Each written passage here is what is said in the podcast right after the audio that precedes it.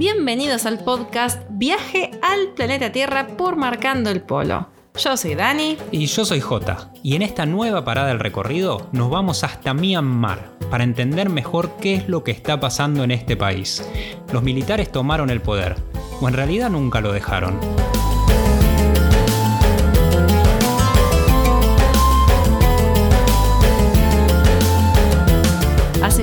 Par de semanas que Myanmar está en las noticias y cuando estos países que no estamos acostumbrados a escuchar aparecen en los medios y están en boca de todos, lamentablemente no es por una buena noticia. Si en este caso el golpe de Estado en Myanmar fue titular en todos los medios del mundo y muchos de ustedes nos escribieron preguntándonos a ver si podíamos contar con palabras un poco más claras, con las palabras marcopólicas que están acostumbrados a ver qué es lo que está pasando. Y bueno, también queremos eh, dar a conocer que explicar ciertos temas requiere muchísima investigación y sobre todo muchísima responsabilidad a nuestra parte. Sería la responsabilidad marcopólica para poder comunicar y sobre todo comunicar bien, ¿no? Que no sean estos títulos amarillistas ni tampoco desinformar. Porque escuchamos un montón de cosas estos días en los medios, algunas cosas que la verdad no estaban del todo bien o bueno, muchos errores que uno que por ahí estuvo en Myanmar y ustedes que seguramente muchos de los que se quieren informar más sobre lo que está pasando en Myanmar, tenemos algún tipo de vínculo con el país. Quizás viajamos, quizás nos interesamos o teníamos ganas de viajar y estuvimos investigando sobre Myanmar. Y una vez que fuiste al país, que estuviste en esos lugares, ya no es lo mismo, ya no es, oh, pasó un golpe de estado en Myanmar, conmigo no, tiene nada que ver, bueno, cambio de canal, no me interesa nada. Una vez que estuviste en esos lugares ya es completamente distinto, por eso viajar te hace tener un, grado completamente distinto de empatía con lo que pasa en el mundo. Es tal cual, y sobre todo cuando vemos estas noticias, decís, bueno, ¿Qué le habrá pasado a esa persona que me abrió las puertas de su casa, a esa familia que nos llevó a dedo, que nos invitó a dormir a su casa? Entonces uno ya empieza a ponerle cara a ese problema que está atravesando el país y ahí ya cambia de color, ¿no? Uno cambia la preocupación y es por eso también que acá estamos en este podcast, en este episodio, para poder acercar un poquito más qué es lo que está pasando en este lugar, en este país que parece tan distante, pero en realidad no lo es tanto. Pero en realidad para poder entender qué es lo que está pasando hoy en Myanmar, tenemos que viajar en el tiempo. Ya sabemos que les encanta viajar y ya que no podemos viajar físicamente ahora, o bueno, algunos de ustedes están viajando, pero no se puede viajar como viajábamos antes, hasta dentro de un buen tiempo, vamos a viajar en el tiempo, vamos a viajar eh, al, al Myanmar del pasado para poder entender qué es lo que está pasando hoy. Porque esto que está pasando hoy no es que de repente hubo un golpe de Estado. Esto viene de hace muchísimos años, sería como la punta del iceberg, esto que sale en las noticias, pero en realidad hay mucho debajo del agua y vamos a sumergirnos en la historia birmana.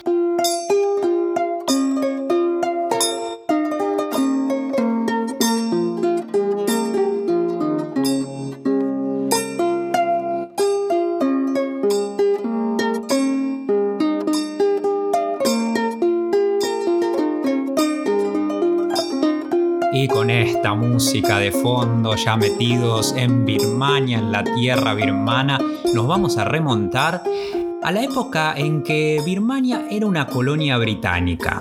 Para, para, para, acá hay dos cosas para ahondar, ¿no? Ya de, entrada. Bueno, a ver si me vas a contar más tarde, pero primero que mm, dijiste Birmania. Entonces, ¿se llamaba Birmania cuando era colonia británica claro. o no? Sí, sí, sí, cuando era parte del Imperio Británico, una de las colonias británicas en el subcontinente indio, se llamaba Birmania. Y se llamó Birmania por un montón de tiempo, por eso la gente le quedó ese nombre, Birmania. Después pasó a llamarse Myanmar, pero de bueno, de eso vamos a hablar más adelante. Muy bien, y otro tema es los ingleses en Myanmar. Sí, o en claro. Birmania. Claro, pasa que la tierra birmana era una que querían todas, todas las potencias europeas. Imagínate que está entre China, entre India y entre el sudeste asiático. Es como la Turquía del sudeste sería, eh, ¿no? Por la ubicación. Claro, una ubicación completamente estratégica y todas las potencias europeas que estaban ahí por la zona, entre ellos los británicos, también estaban los franceses, Recordá la, Indochina francesa, ¿no? Me acuerdo de la baguette de Laos. bueno, por ejemplo.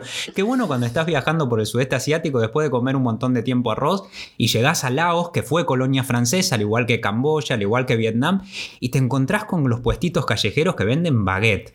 Y unas baguettes que están buenísimas. Y ahí me encanta aprender historia a través de la comida, Sí, ¿no? es Es un- mejor. una deliciosa forma de conocer el mundo. Es buenísimo a- a aprender, bueno, porque ahí decís, pucha, ¿qué hace la baguette acá en este lugar de Asia? Bueno, pasa que fueron colonias francesas y también se nota en la arquitectura que hay y muchas palabras que, que en, es- en estos países siguen usando del francés. Bueno, los franceses también estaban en la zona y querían la tierra birmana y también los portugueses que tenían alguna, algunos territorios, no tantos, pero te acordarás de Macao que me hablamos. acuerdo, me acuerdo que las calles estaban en portugués, los carteles Claro. de la calle. Aunque pocos en Macao lo siguen hablando el portugués, es un idioma oficial y los carteles de la calle están escritos en, también en portugués. Es rarísimo estar en un país que es ahora forma parte de China y ver carteles en portugués, ver nombres en portugués por todos lados. Y la comida de Macao también. Una fusión. Me recuerdo, sí, fusión, sí, fusión cantonesa con, con portuguesa. Bueno, también tenían a Melaka en Malasia. Qué lindo que es Melaka. Ajá, ahí estuvimos ese, ese mes en Malasia. Bueno, se lo disputaban, todos se disputaban Birmania, pero finalmente se lo termina quedando los que eran en ese momento eh, los más poderosos, la potencia europea más poderosa, que eran los británicos, se quedan con la tierra birmana y lo anexan a lo que era también eh, la otra colonia que ya tenían, que era India, y también tenían a, a Ceil- lo que era en ese momento Ceilán. Ceilán, el famoso té de Ceilán. Claro, ¿Es de ahí? Claro, que después pasó a llamarse Sri Lanka. Ajá. Ahora se llama Sri Lanka, pero en ese momento se llamaba Ceilán y de ahí viene el té. El té, me acuerdo que estuvimos ahí, trajimos el té y bueno, todos querían que trajéramos más. Pero vos comentaste entonces que Birmania era parte de la India británica, tenían lo que hoy es Sri Lanka, lo que hoy es India y lo que hoy es Birmania. Claro, ¿Estamos bueno, bien? después cuando, cuando India se independiza, que eso tiene que ver también con, con Birmania, se forman Pakistán y Bangladesh, que eso lo hablamos en el podcast de Bangladesh. Si estuvieron atentes, lo habrán escuchado. Muy bien, por eso cuando decimos India británica era India, Pakistán, Bangladesh. Eso mismo, sí. Después estaba Sri Lanka y Birmania. Todos esos países que hoy son países, bueno, era la parte de, de la India británica, ¿no? La, cuna del gin tonic. La cuna, muy bien, la cuna del gin tonic, le tenemos que agradecer, eh, aunque sea eso, se lo podemos agradecer porque ahí viene el riquísimo gin tonic, pero bueno, estaba la, la Birmania británica, como decía, se llamaba Birmania en ese momento.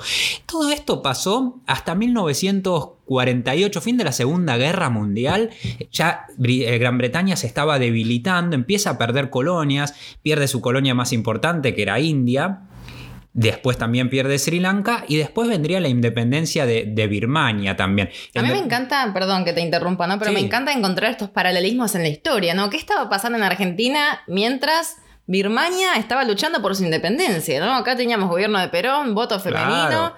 Y bueno, mientras tanto, en la otra parte del mundo, Birmania luchaba por ser un país Sí, independiente. aparecía Gandhi, ¿no? Aparecía la, la revolución pacífica de Gandhi, que eso fue lo que también obviamente eh, inspiraría y llevaría adelante la revolución birmana, que no fue tan pacífica obviamente como la de Gandhi, pero sí que de decir, bueno, acá los británicos están tambaleando, es nuestro momento, tenemos que ser un, un país independiente, y aparecería un grupo de jóvenes, los pibes del momento, que se hicieron llamar los 30 camaradas, que fueron quienes llevaron adelante esta revolución para sacar a los británicos de su país. Ajá, mira vos. Se llamaban los 30 cam- buen nombre para una banda, los 30 cam- me imagino como una ¿Una banda de rock o de cumbia? una murga uruguaya, me imagino Ah, yo. Porque son murga- 30, es es verdad, mucho, sí. son muchos, muchos arriba Y aparte siempre con un tema social. O sea, con me un tema encanta como social. murga uruguaya. sí. Sí, un- una murga uruguaya. los- bueno, pero estos eran lo- los muchachos birmanos que hacen esta revolución para sacar a, los británicos del medio y aparece como líder de esta revolución, líder máximo de, de esta revolución,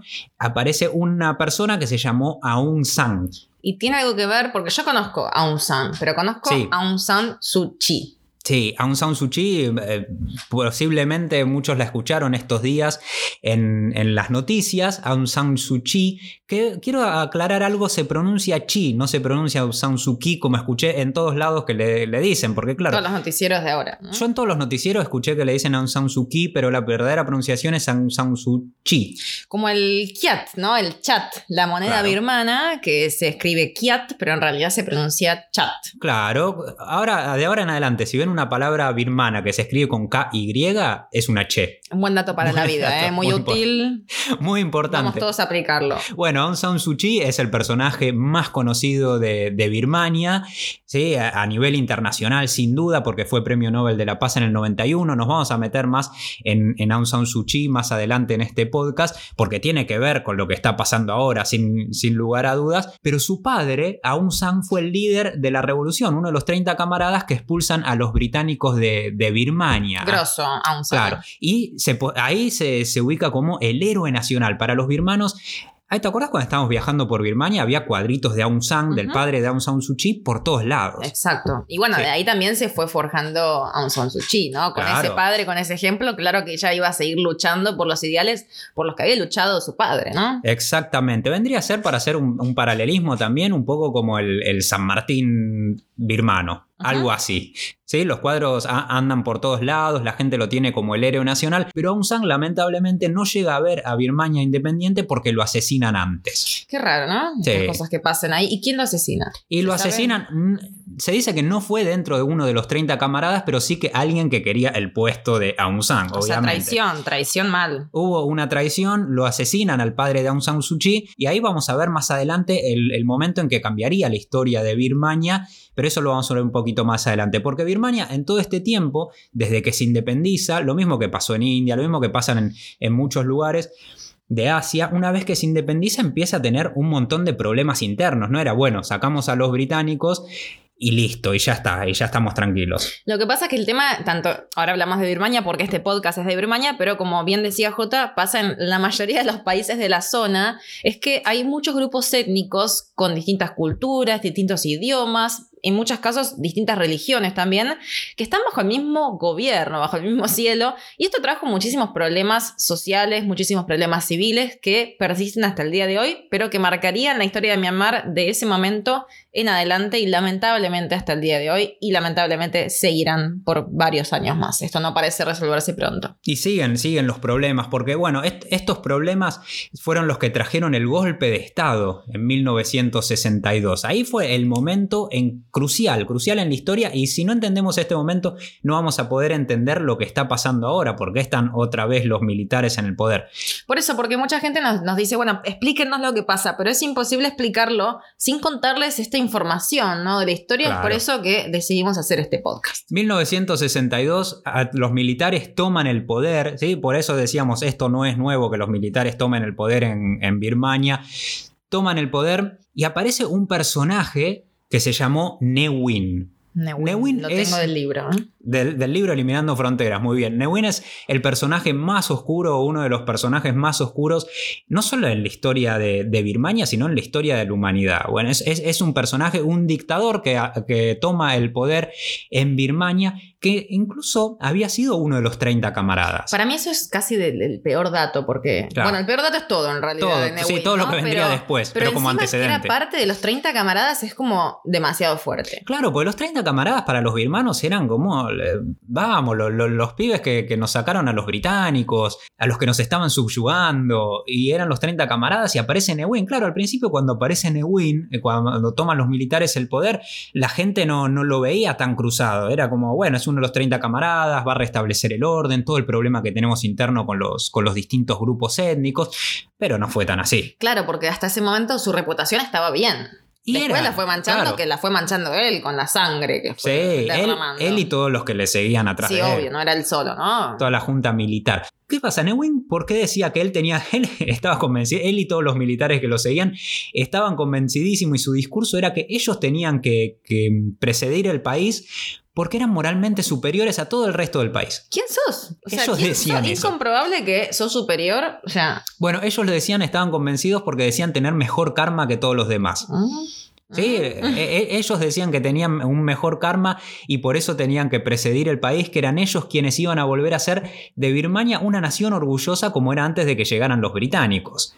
Porque los británicos, eh, una, una, cosa que decían ellos es que vinieron a diluir su raza, eran una raza pura los birmanos, los británicos empezaron a, a, juntarse con las mujeres birmanas y ahí se empezó a diluir, la raza pura birmana y ellos necesitaban volver a la época precolonial, volver a ser una nación orgullosa. Y al principio en realidad empezaron a gobernar basándose en los principios budistas del amor, se hacían los amor y paz, venimos acá a salvarlos del, del mal.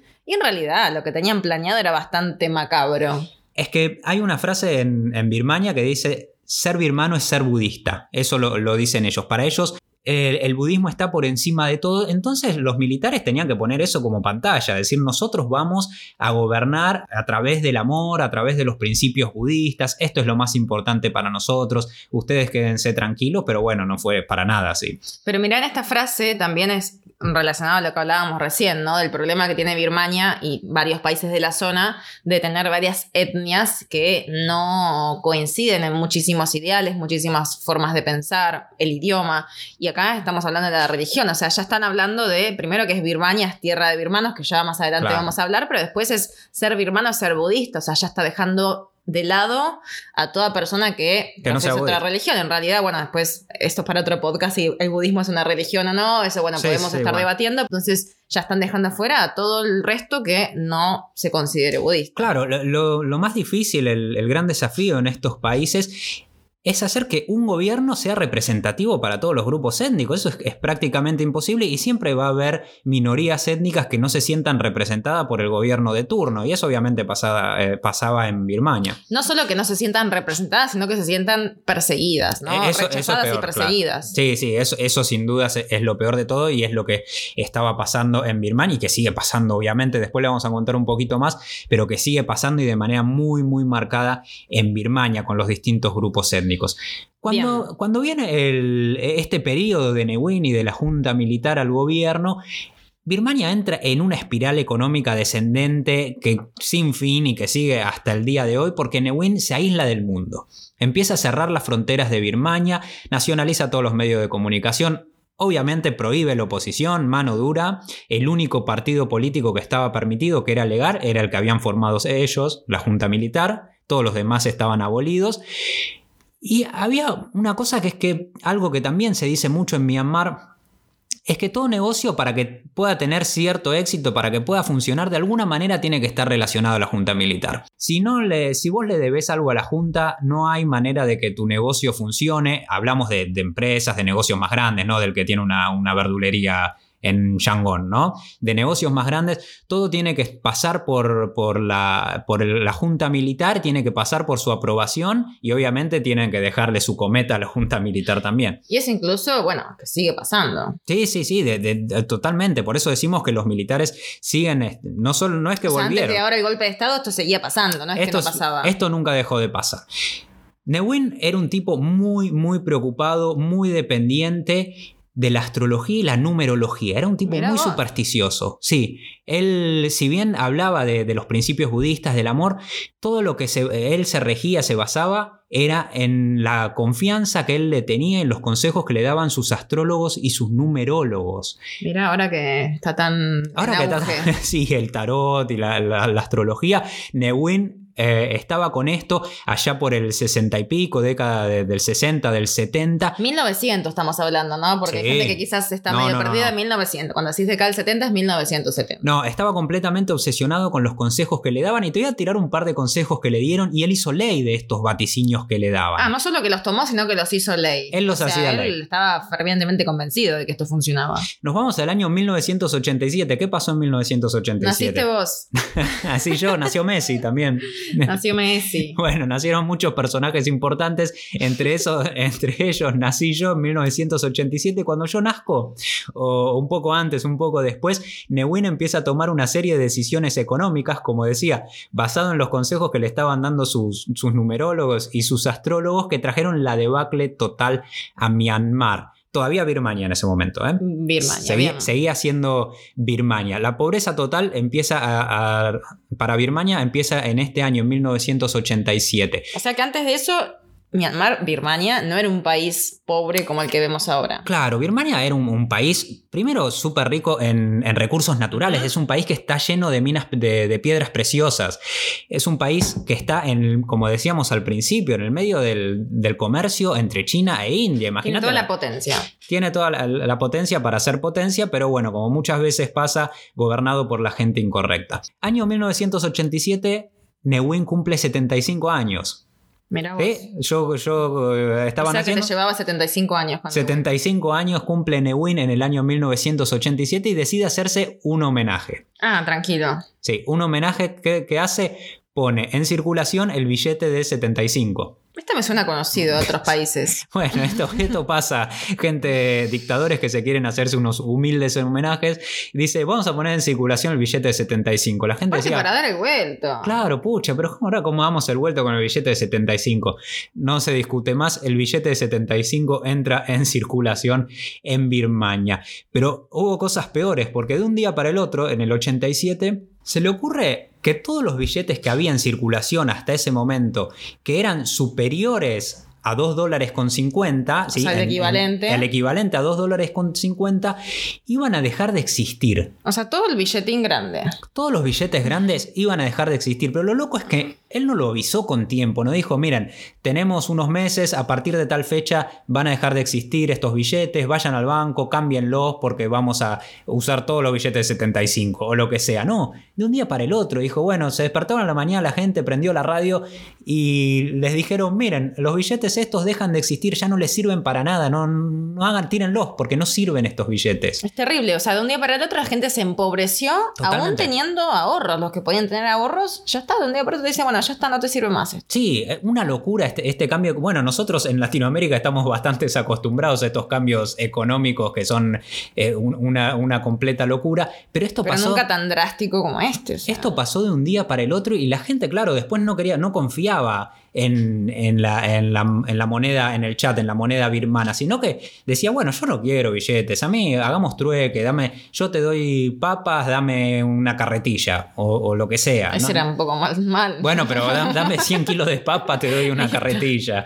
No, claro, los granjeros no querían vender su cosecha tampoco, porque decían, no, no quiero la ¿Para qué? ¿Para qué?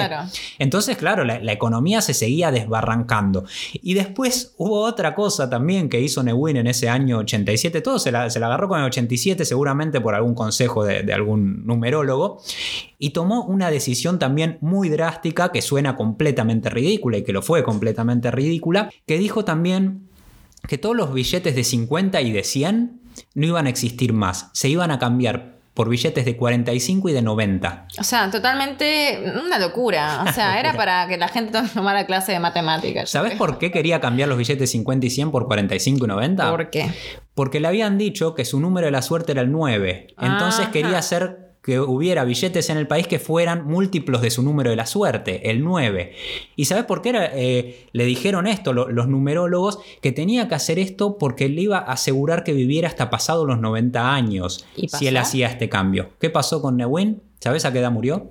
A los 92. A los 92 años murió Newin. o sea que tenía razón. No sé si y creer o reventar. Newin le hizo caso, murió a los 92 años en completo aislamiento, no por COVID, no era, no era época de COVID, sino porque quedó completamente un tipo que fue tan drástico, tan importante, por malas razones obviamente, pero tan importante para la historia de Birmania, murió completamente en el olvido en su casa y ni siquiera salió por cadena nacional. La muerte de Newin, sino que se dice que salió en un diario un, anuncio chiquitito de que había muerto Newin y nada más, y a otra cosa. Mira vos, en realidad tendrían que estar todos festejando, ¿no? Que, finalmente. Pero no, pasó. Pero bueno, en ese año, en el 1987, el año de los cambios drásticos para Birmania, la ONU declara a Birmania el país menos desarrollado del mundo. O sea, mientras él hacía todos los cambios de los números de los billetes, eh, desbarrancaba la economía, al mismo tiempo la ONU lo ponía en un ranking que no los hacía sentir orgullosos. El país menos desarrollado del mundo. Pero ¿qué pasa? Se toman de esto los, birmanos, la junta militar. En realidad era un título que no le correspondía a Birmania. La ONU dice, bueno, son el país menos desarrollado del mundo, pero no les va a corresponder la ayuda económica porque tiene una tasa de alfabetización bastante alta para lo que son en comparación con otros países. La ayuda económica económica le va a corresponder a otro país. Pero los eh, lo- la Junta Militar dice, no, esperen, esperen, ¿qué es la ayuda económica para otro país? No, no, no. Empiezan a pro- poner presión y le dan igual la ayuda económica y declarando a Birmania el país menos desarrollado del mundo. O sea, estaban orgullosos de ese título ellos. No sé si orgulloso, pero querían la plata. O sea, obvio, obvio. Claro. Sí, dame, dame, sigamos así. Sí, ellos Bien. querían la plata. Pero los cambios no terminarían ese año, el 87, sino que al año siguiente dijo, bueno, a ver qué puedo cambiar. Ahora, los billetes creo que no da cambiarlos otra vez. Vamos a cambiar los nombres del pasado colonial. O sea que después que la gente se empezó a acostumbrar un poquito a hacer las cuentas para dar las vueltas de los billetes, empezó a cambiar todos los nombres. Ciudades, ríos, calles y también el del país. Ahí es cuando cambian el nombre del país, ahí es cuando Birmania deja de llamarse oficialmente Birmania para llamarse Myanmar, que es con el nombre que lo conocemos ahora, aunque muchos se niegan a utilizar el nombre Myanmar porque dicen que de esa manera están legitimando las decisiones que, que tomaron la, la Junta Militar, que era un, un gobierno completamente anticonstitucional. Entonces, Lo que pasa es que uno quiere o no, a ver, hoy el país se llama Myanmar. hoy el O sea, país... sí. Nos guste o no nos guste, por el motivo que fuera, el nombre oficial del país es Myanmar. El nombre oficial del país es Myanmar, pero muchos siguen utilizando el nombre. Por ejemplo, en Estados Unidos, el gobierno de Estados Unidos lo llama Birmania. No lo llama Myanmar para no legitimar a la... Y bueno, muchas entidades, muchas organizaciones siguen llamando a Myanmar Birmania. ¿De dónde viene el nombre? ¿Por qué ellos decían, la- la Junta Militar dijo que iba a cambiar el nombre de Birmania? Primero y principal, porque era un legado colonial. Lo- Los británicos la llamaban Burma, la llamaban, o en español, Birmania, y ellos querían cambiar todos los nombres. Por ejemplo, el nombre de la capital, de lo que era la capital en ese momento, que se llamaba Rangún, pasó a llamarse Yangon. Nombres que ya tenía de antes, de, de la época precolonial, y ellos vuelven a tomar. Lo mismo que estaba haciendo India. India había cambiado todos los nombres de las ciudades también, y bueno, lo- también lo estaba haciendo Sri Lanka, que dejó de llamarse Ceilán para llamarse Sri Lanka, y ponen el nombre de Myanmar, porque dicen que el nombre Burma, que esto e- es así, representa solamente al grupo mayoritario étnico de. Myanmar. O sea, que los es- birmanos. Claro, que son los birmanos que en, en birmanos se llaman Bama. Ajá, y de ahí viene Burma. Burma, claro, porque si nosotros le decimos en español Birmania, no, no tiene mucha relación con Bama. Pero si lo decimos en inglés Burma, se pronuncia Bama. Y en, en birmano el nombre del país es Bama. Lo que pasa que es cierto esto, ¿no? De que solamente, ah, ahí es verdad, que solamente representaba a un, a un grupo étnico, ¿no? Y es lo que pasa, por ejemplo, en Turquía, ¿no? Que es la tierra de los turcos y en realidad no hay solamente turcos. Claro, bueno, y obviamente, y los kurdos se sienten en inferioridad de condiciones, por o los kurdos, o los árabes, o todos los que forman eh, Turquía, pasa en un montón de países. En todos los están también pasa eso. Exacto. Lo- Tayikistán, por ejemplo, que ya saben que están, si nos vienen escuchando y leyendo, Stan es tierra de. Entonces, Tayikistán es tierra de tayikos y ahí ya el nombre está dejando afuera a todos los demás. Y hay un montón de grupos étnicos distintos, en Kazajistán, por O sea, ejemplo. los, los kazajos son uno de ellos, pero hay un montón más. Así que bueno, en Birmania pasa algo. En, en- en Birmania pasaba lo mismo. Bama e- era el nombre, es el nombre del grupo étnico mayoritario y hay un montón de grupos étnicos distintos. Como comentábamos antes, este es el principal problema interno que tiene Birmania. Bien. Después, ahí vendrían, ya la gente se estaba hartando. Dijeron, bueno, paren, ya est- esto es demasiado, demasiados problemas estamos teniendo, nos estamos empobreciendo y vienen unas protestas muy grandes que una, las más grandes desde que había empezado la dictadura que nadie se animaba a meterse, porque no, no eran unos tipos muy fáciles. Ahí es, salís a protestar a la calle y listo, te bajan de una. Es que ese es el tema. A veces nosotros, o sea, igualmente tuvimos, ¿no? Nosotros periodos en los que no podíamos salir a, a protestar, que nosotros no los llegamos a vivir, pero sí nuestros padres. Entonces no es que acá esto no pasó, pero mm, ahora a veces eh, damos por sentado el derecho a huelga, el derecho de irnos en Sí, a Buenos Aires a, a Plaza de Mayo a gritar enfrente a la Casa Rosada sin que nada pase. Y en realidad esto en muchísimos países del mundo, aún al día de hoy, es algo que cuesta la vida. ¿Qué dijo Newin cuando la gente empezaba a salir a la calle? Ya me da miedo lo que pueda dejó, haber dejó una frase para el recuerdo. Imagínate si eso pasara acá, ¿no? Eh, ahora en un gobierno constitucional, obviamente. Newin dejó en cadena nacional. El ejército no tiene la tradición tradición de disparar al aire. Si dispara, lo hace para matar. O sea, clarito. Claro. Clarito y sin pelos en la lengua. Y si- también, mirá con, con qué impunidad, ¿no? Que decía esto sin nada. Ustedes salen a la calle, sepan a lo, lo- a lo que, les, lo, lo que les espera. Esto Si también me, la me calle- suena conocido. de- Sí, obviamente. De esta zona también. Pero, pero Neuwin renuncia, ya de- demasiada presión, Neuwin dijo, ya está, yo me retiro, no, no quiero saber nada. Igual se dice que a pesar de que renunció, siguió manejando los hilos por detrás, los hilos del país, seguía siendo el verdadero líder del país y elige un sucesor, Neuwin, para que ocupara su cargo. ¿Sabés cómo le llamaban, cómo le- lo apodaban los birmanos a la persona que va a tomar el, el puesto que había dejado Neuwin? No sé, pero ya me espero cualquier cosa. de Le este decían el carnicero de Yangon. O sea, terrible. Y no justamente porque era carnicero. O sea, No, no, no, no, no era, no era carnicero, sino por lo que hacía con todo el que estuviese en oposición a la junta militar. Clarísimo. Pero bien, al mismo tiempo que aparece este señor con este apodo tan controversial, aparece con mucha fuerza la figura de, acá aparece ya, vamos al, al plano actual, Aung San Suu Kyi. Sí, ¿sí? aparece Aung San Suu Kyi, que en realidad aparece con- como la figura del líder revolucionaria, pero ella estaba en Londres. Aung San Suu Kyi vivía en Londres, se había ido a estudiar a Oxford, viviendo en Londres, vuelve a su país porque la mamá estaba muy enferma y vuelve para, para cuidarla y ahí ves todos los problemas que estaba teniendo el país. Claro, no eran épocas de internet, de WhatsApp, que la No. gente te decía, che, no sabes lo que está pasando acá, los militares nos están matando. Ella no se enteraba mucho de las noticias de, de su país. Entonces cuando vuelve la convencen de que se quede, de que ella, siendo la hija del héroe máximo nacional, podía hacer algo por su país y que tenía el deber de hacerlo, tenía que quedarse en su país. Así que ella empieza como a, a pedir estas protestas pacíficas contra los militares, por supuesto, y contra la brutalidad policial, que la gente no podía aceptar esta, que, los estaban matando, básicamente. La gente la escucha porque era, como decías, el, el padre de ella era el padre de la independencia del país, entonces dice, bueno, hay que escuchar a esta persona, vamos a hacerle caso, vamos a salir a protestar de manera pacífica. La junta militar la ve a esta señora y dice, ¿esta quién es? Vamos a meterla presa, arresto domiciliario para Aung San Suu Kyi. O sea, ella, imaginémonos, o sea, lo que es luchar ahora, ¿no? Año 2021, imagínense lo que fue en el 89 con todos los riesgos que, se- que involucraban para ella poner la cara, poner el cuerpo y empezar a luchar. Así que bueno, no duró mucho en libertad, no la mataron, pero sí la encerraron y entre el 89 hasta el 2010 ella pasó encerrada. Sí, 15 años, en, en- en ese periodo pasó, de todos esos años pasó 15 encerrada, como que O sea, en algún fue momento... saliendo, entrando, Sí. saliendo, entrando y fueron 15 años en total entre ese periodo, del 89 al 2010, encerrada. Claro, siempre encontraban una excusa para meterla adentro. Salía y después decía, no, no, pero no, esta señora no puede estar afuera. No, no puede estar afuera, es- es una desquiciada, hay que meterla otra vez. La Junta no la quería llamar por su nombre, la Junta Militar. Porque, claro, en el nombre Aung San Suu Kyi, Aung San es el nombre del padre, el héroe nacional.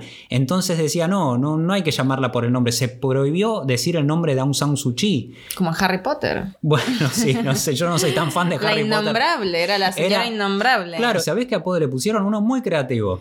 La señora. La señora. La sí. señora de Ah, sí. Lady. De- The hay Lady. una película. Hay una película de Lady que la, la pueden ver, es muy interesante, muestra mucho de, de la historia de Aung San Suu Kyi, de este periodo que les estamos contando. La encuentran en la página F Movies, que ya les habíamos comentado antes. F de, letra F, ¿no? la letra F, Movies, ahí buscan The Lady, está con subtítulos en español, van a entender mucho de lo que pasó en esta época en Birmania. Con esta señora innombrable. Pero bueno, todo esto fue aumentando la figura de mito viviente, ¿no? Esto de que la encierren, esto de que ella siguió luchando, salió, la volvieron a encerrar y ella iba ganando popularidad. Obviamente para, la, para el pueblo birmano era la, la única salida, ¿no? Ellas veían la esperanza en la señora, en Aung San Suu Kyi. Claro, la señora para ellos era lo que representaba la palabra democracia. Ellos, mucha gente que había nacido bajo un régimen dictatorial, no conocían lo que era eh, vivir en un país democrático y para ellos la democracia era Aung San Suu Kyi. Claro. Eso era la democracia para ellos.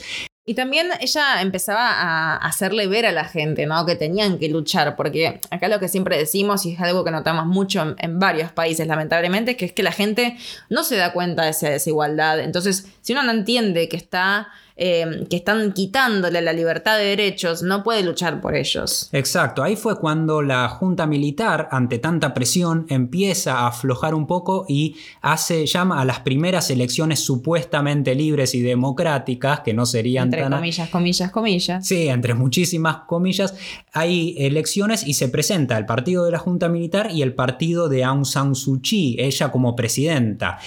Llaman elecciones, la Junta Militar realmente no sabía con lo que se iba a encontrar al final del recuento de votos y se encontró con que la gente obviamente estaba 80%, casi todo el país estaba a favor del partido de Aung San Suu Kyi. Eh, Así que tenían que encontrar algo para declarar estas elecciones inválidas. Dice, esto, no puede ser así. Esto es, es completamente ridículo, pero realmente créannos, esto pasó en Myanmar, por eso le decimos, hay muchos antecedentes de lo que está pasando ahora, que encontraron como excusa para decir, no, estas elecciones son inválidas. Algo muy curioso. Aung San Suu Kyi había sido eh, elegida como presidente y dijeron, no, vamos a hacer un cambio en la constitución ahora. O sea, después de que ella ganó. Claro. O sea, que tampoco era válido.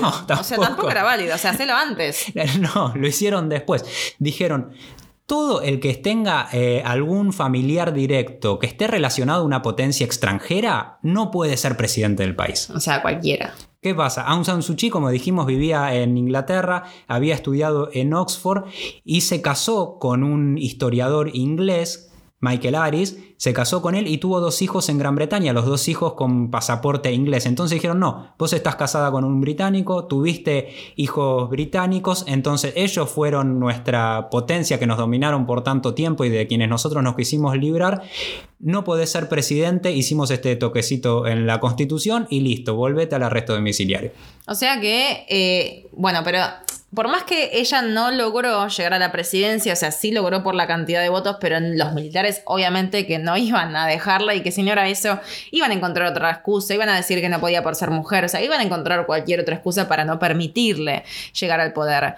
Exacto. Pero bueno, era como una pantalla también para que el gobierno militar no tuviera tan mala reputación de decir, bueno, pero nosotros fuimos a elecciones. Lo que pasa es que esta señora no está en condiciones de tomar el poder, así que bueno, tenemos que. ¿Quién sigue? Nosotros. Sí, seguimos nosotros hasta que se pueda eh, eh, mejorar la situación y podamos armar otras elecciones. O sea que otra vez presa. Otra vez presa, en el año 91 le dan el premio Nobel de la Paz. ¿Pero por qué otra vez presa? Sí, está bien, no puede ser presidente, pero ¿por qué presa? Y por, por desacatada. O sea. Por desacatada, otra vez adentro a la casa a escribir su autobiografía desde la casa.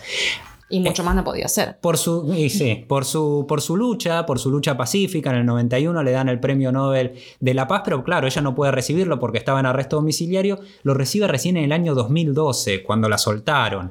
Pero bueno, entre todo este tumulto, la gente, ya la tierra se estaba moviendo de Birmania, ya no se iban a quedar más callados y empiezan otra vez unas protestas cada vez más grandes. En el año 2007 unas protestas enormes, enormes porque hubo un aumento disparatado del precio del combustible que le saca el subsidio a la Junta Militar y suben todos los productos básicos, el arroz, el aceite, la harina, bueno, todos los productos básicos suben muchísimo de precio, la gente otra vez empobrecida como, como ya había estado o cada vez peor en realidad.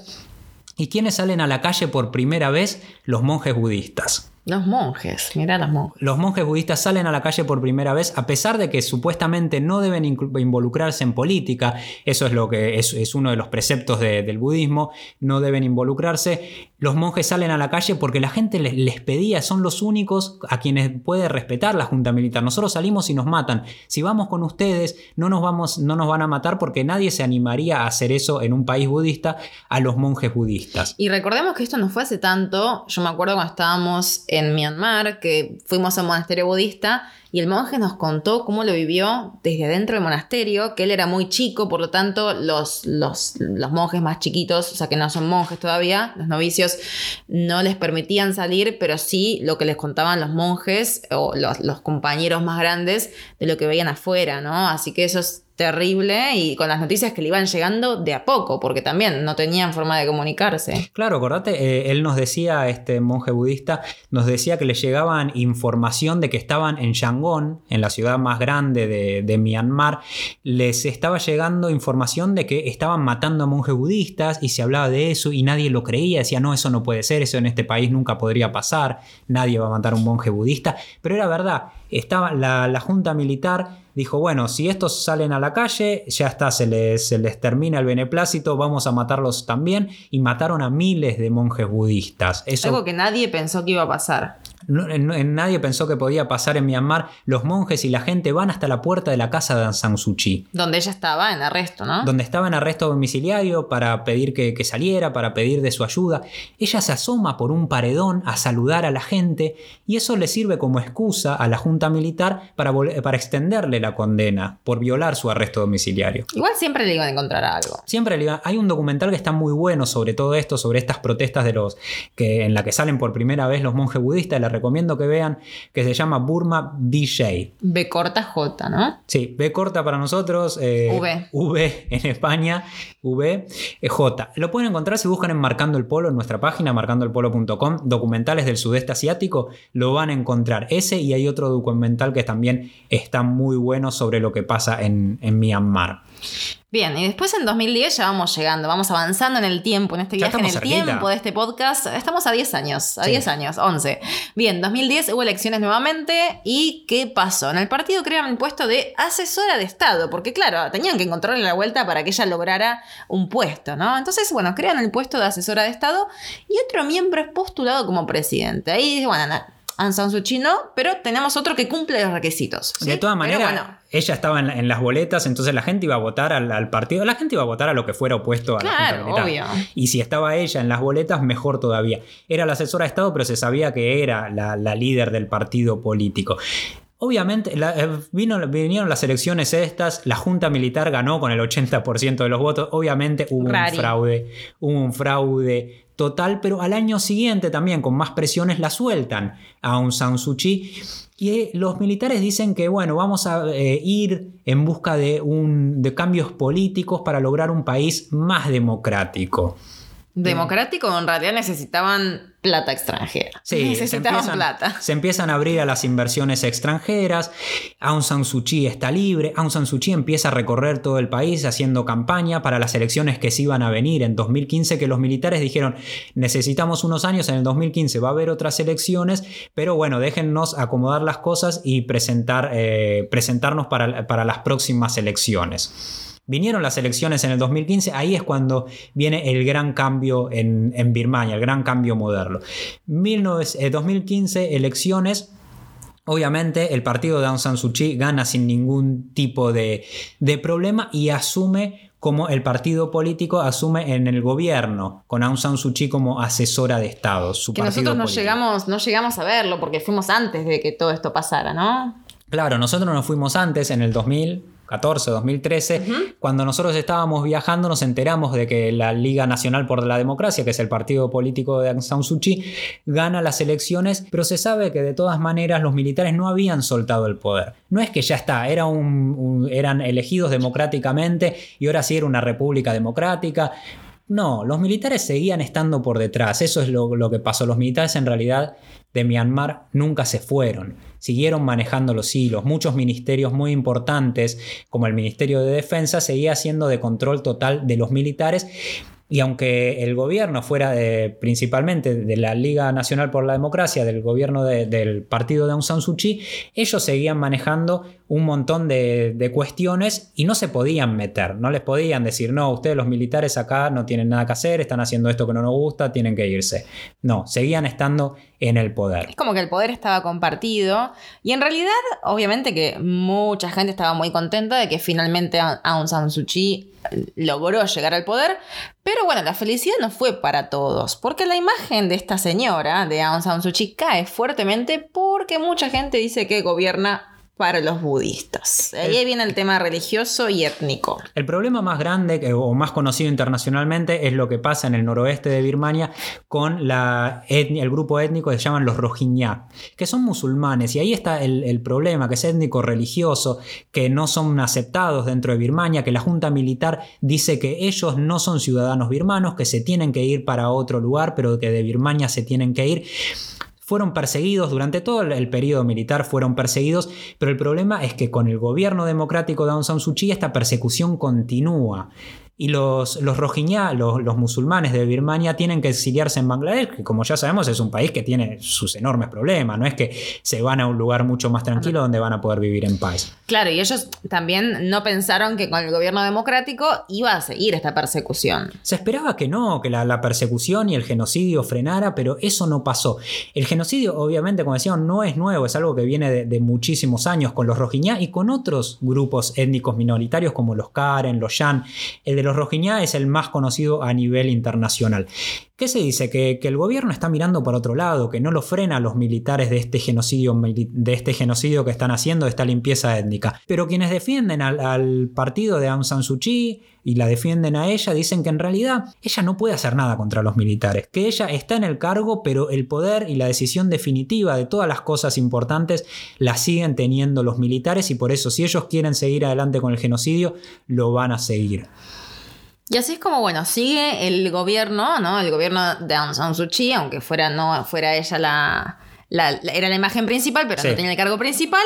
Y en noviembre del 2020 ella gana otra vez las elecciones. Sí, pasaron o sea, cinco años, cada cinco años hay elecciones en Myanmar, cinco años vuelven a ganar las elecciones, pero estas últimas elecciones, la de noviembre del 2020, duraron, ellos duraron muy poco en el gobierno porque pasó lo que estamos viendo ahora en las noticias. Llegamos a febrero de 2021 cuando Myanmar vuelve a sufrir un golpe de Estado. Y vuelve a ser noticia mundial, aunque en realidad toda esta revolución ¿no? que está pasando ahora es algo que pasó siempre en el país. Los militares, eso es lo que decíamos, los militares nunca se fueron. Si bien por un tiempo, desde 2015 hasta ahora, compartieron las decisiones con un, con un gobierno electo democráticamente, ellos siempre estuvieron y ellos siempre fueron los líderes de, de, este país, quienes movieron los hilos. Entonces ahora en febrero del 2021 hubo un nuevo golpe de Estado, dijeron que hubo fraude en las elecciones anteriores, entonces otra vez hay que meterla a San Suu Kyi a arresto domiciliario. San Suu Kyi está ya acostumbrada a que la metan adentro. Al Imagínate, la gente se queja de la cuarentena. No, San Suu Kyi pasó casi toda la vida, desde que volvió a Birmania hay que tener, porque ella podría estar en Londres tranquilamente haciendo su vida, ella sigue estando en Birmania Pasó casi todo el tiempo desde que volvió de Londres a Birmania encerrada en la casa. Al presidente, porque como sabíamos, Aung San Suu Kyi no era la presidenta, eh, el presidente lo meten también adentro en arresto domiciliario y a un montón de líderes políticos. Y los militares dicen que supuestamente es por un año esto, ¿no? Para restablecer el orden. Esta frase que tan eh, es, es, tan común, ¿no? Entre los gobiernos militares cuando hacen un golpe de Estado. Pero bueno, veremos qué pasa de acá a un año. A mí no me suena sí. que en un año todo vuelva a la normalidad. Aunque no. en realidad la normalidad de Birmania, no sé si queremos volver a la normalidad de Birmania porque no hay no, normalidad. No, no, no, no, no, no, hay, no hay normalidad en Birmania. Es, eh, ahora están lo, los militares, vamos a ver qué pasa dentro de un tiempo. Es, esto es, obviamente, es muy frustrante para la gente birmana. Lo que se sabe de, de lo que dice la gente birmana es que cuando estaban esperanzados de poder, de que esto iba a seguir así con su gobierno democrático y que con el tiempo iba a ir mejorando y los militares iban a ir cediendo el poder definitivamente, todo vuelve para atrás, todo vuelve a, antes de las, de las elecciones. Y eh, imagínense lo frustrante que es para la gente por el miedo que le tiene a los militares.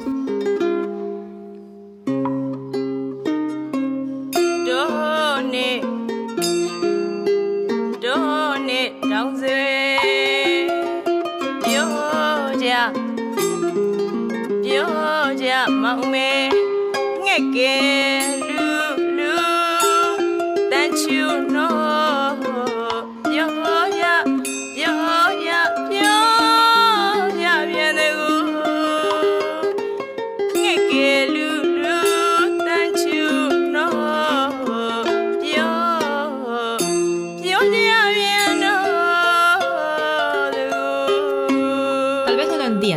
son extranjeros, nos dijo Zoe en uno de los primeros viajes a dedo.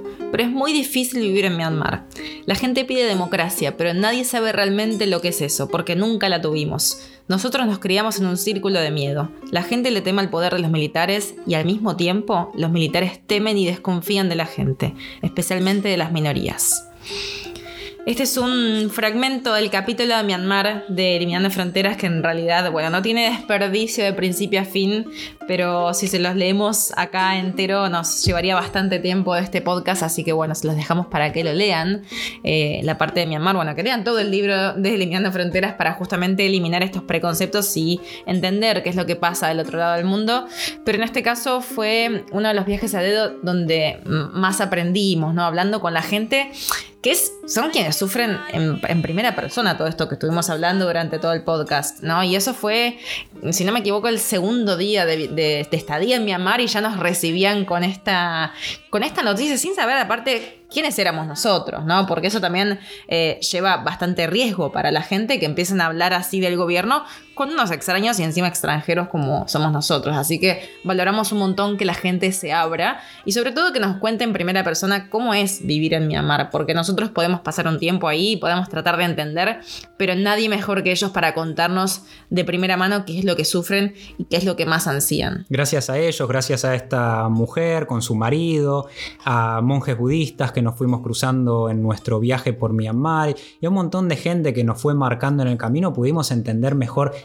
qué es lo que está pasando en Myanmar, qué es lo que pasaba en ese momento, 2014, qué es lo que pasa ahora en el 2021 y lo que parece que va a seguir pasando por un tiempo más.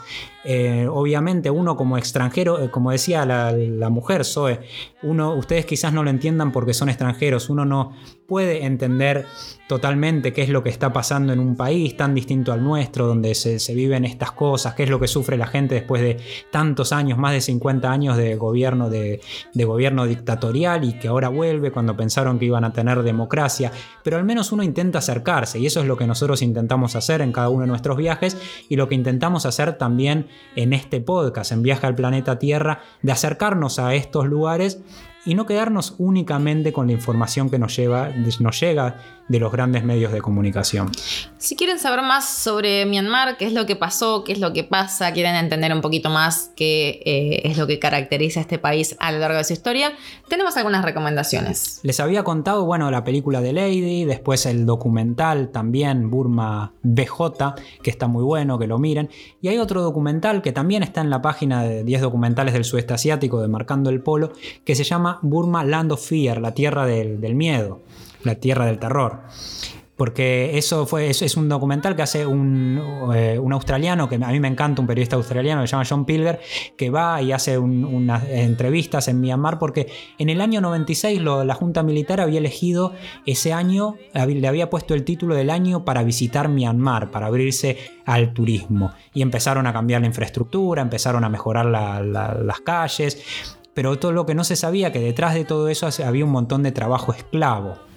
Y John Pilger va, entrevista a Aung San Suu Kyi, es una entrevista que no tiene desperdicio, que mírenla porque está muy muy buena, y empieza a desenmascarar también a quienes estaban apoyando a la Junta Militar, porque ellos solos no lo podían hacer, sino que había un montón de empresas multinacionales muy importantes y también estaba el gobierno británico detrás de la Junta Militar apoyando, así que miren el documental porque es muy revelador. Y si no son tanto de documentales, tanto de imagen y les interesa por ahí leer, el libro Crónicas Birmanas de Guy Delisle, que es genial. No sé si leyeron algo de, él. Es, eh, lo leímos estando en Myanmar y la verdad que fue em, fantástico. Es buenísimo, es, una, es una novela gráfica, sí, una novela gráfica, un cómic de Guy Delisle. Está buenísimo, léanlo si pueden, si lo consiguen. Cuenta su, día a día de vivir en Myanmar y es realmente tal cual las cosas pasan. Entonces está bueno y se lee muy rápido. Está muy bueno, traten de conseguirlo. Así que bueno, así es como llegamos al final de este recorrido de hoy para tratar de, de entender un poquito más qué es lo que está pasando en Myanmar. Como les dijimos antes,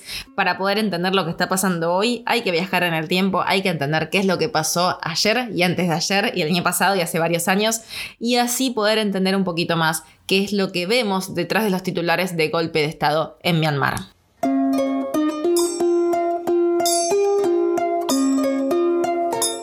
Muchas gracias por acompañarnos. La seguimos en Instagram, nos encuentran como marcando el polo. Ahí seguimos hablando de Myanmar, de lo que está pasando y de los viajes por Myanmar también.